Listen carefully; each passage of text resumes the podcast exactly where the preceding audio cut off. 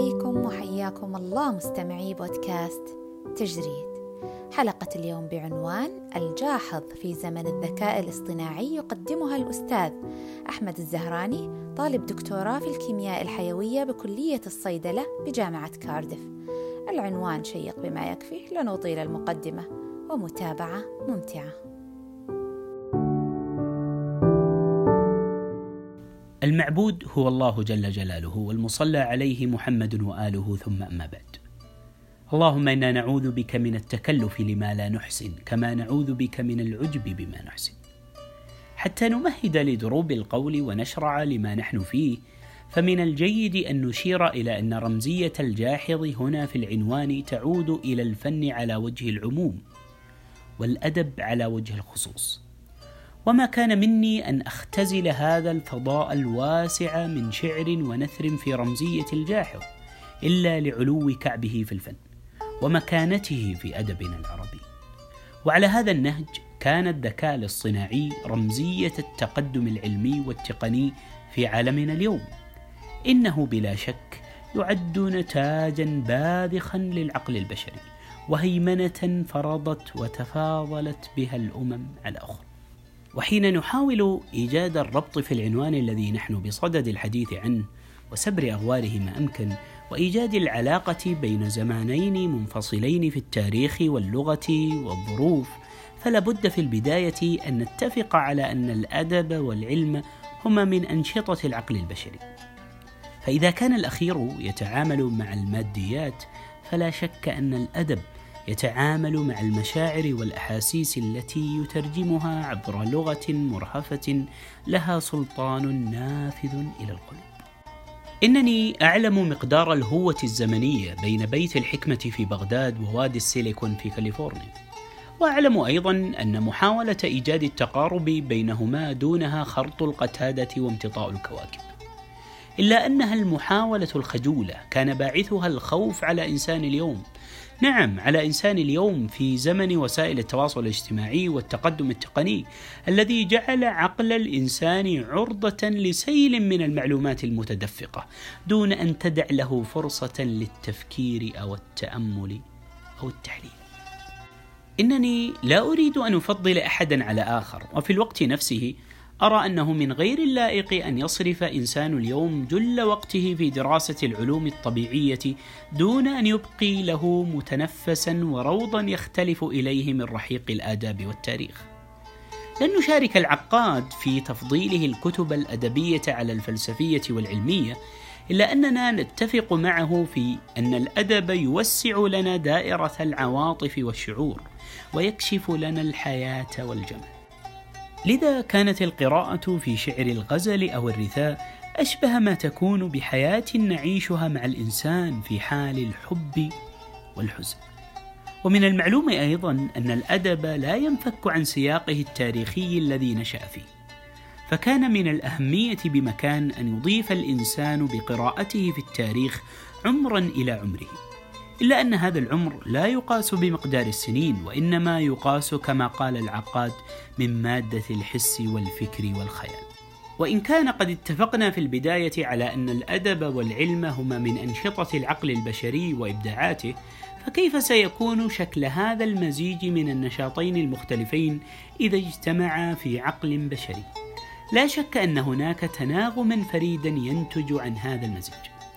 وحتى نقرب الصورة أكثر إليك أيها المستمع الكريم فلا بد أن نتطرق إلى نموذج حاول أن يمزج بين هذين النشاطين. فتولد له صيتا ملأ به الدنيا وأشغل الناس. إنه الذي قال عن نفسه لا بقومي شرفت بل شرفوا بي وبنفسي فخرت لا بجدودي أنا من أمة تداركها الله غريب كصالح في ثمود. ويقال أن هذا البيت هو سبب تسميته بالمتنبي وهو أحمد بن الحسين بن الحسن الكوفي الملقب بأبي الطيب المتنبي. والعجيب فيه وفي شعره والمتنبي كله عجب أنه لم يخلد نفسه فقط في صفحات التاريخ وإنما خلد رواة شعره وشراحه. وما كان ذلك إلا أنه رب المعاني الدقاق والجزالة والقوة والصنعة من الجناس والطباق.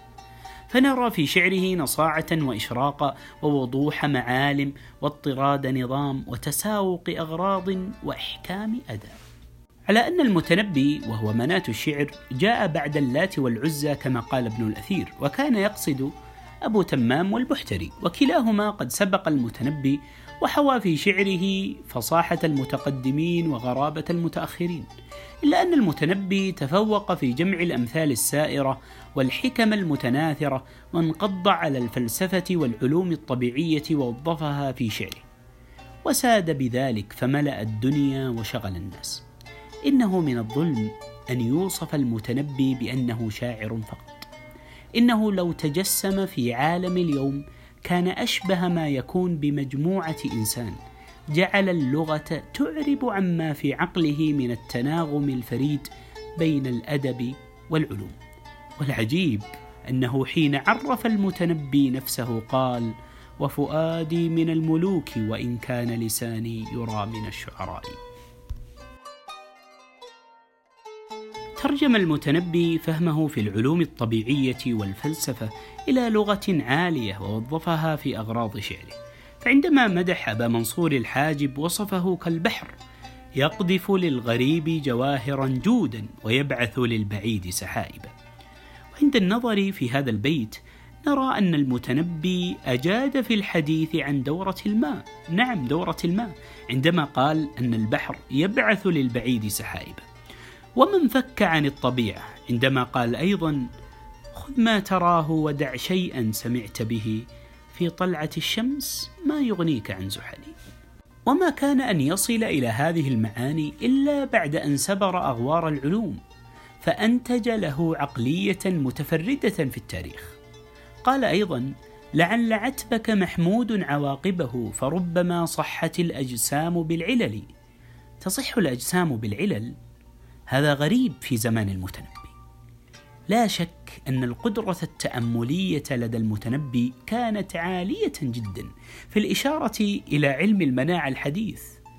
في أن تكون الميكروبات وهي الأسقام بذاتها سببا للصحة. لم يكتفي شاعرنا بالعلوم الطبيعية وإنما تطرق إلى الفلسفة السياسية أيضا.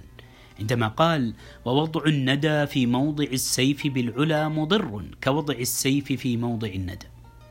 هذا البيت سبق مكيافيلي صاحب كتاب الأمير عندما تكلم عن القوة والرغبة في نظام الحكم واستمراريه فكثيرا ما يذكر المتنبي في شعره عندما يقف في بلاط الساسة السيف والندى البأس والسخاء والإقدام والجود. كثير من هذا الإبداع وصل إليه المتنبي بفهمه في العلوم بجانب تعلقه بالأدب فانتج لنا شعرا لا زال صداه إلى اليوم. إنني أريد أن أصل بك أيها المستمع الكريم إلى أن التمازج في العلوم وتنوع المشارب في المعرفة هو بلا شك ينتج عقلية فذة لديها القدرة على التمحيص والنقد والإحساس بالحياة والجمال. إن العقل المنكب على اختراع الآلات أو استهلاكها إذا فقد الحس الجمالي النابع من الفن فلن يخرج لنا إلا إنسانا مشوها مسلوب العواطف غير مدرك لجماليات الحياة فهو أشبه بتلك الآلة الصماء أو ربما تكون الأخيرة أكثر نفعا وأعظم اثرا. والسلام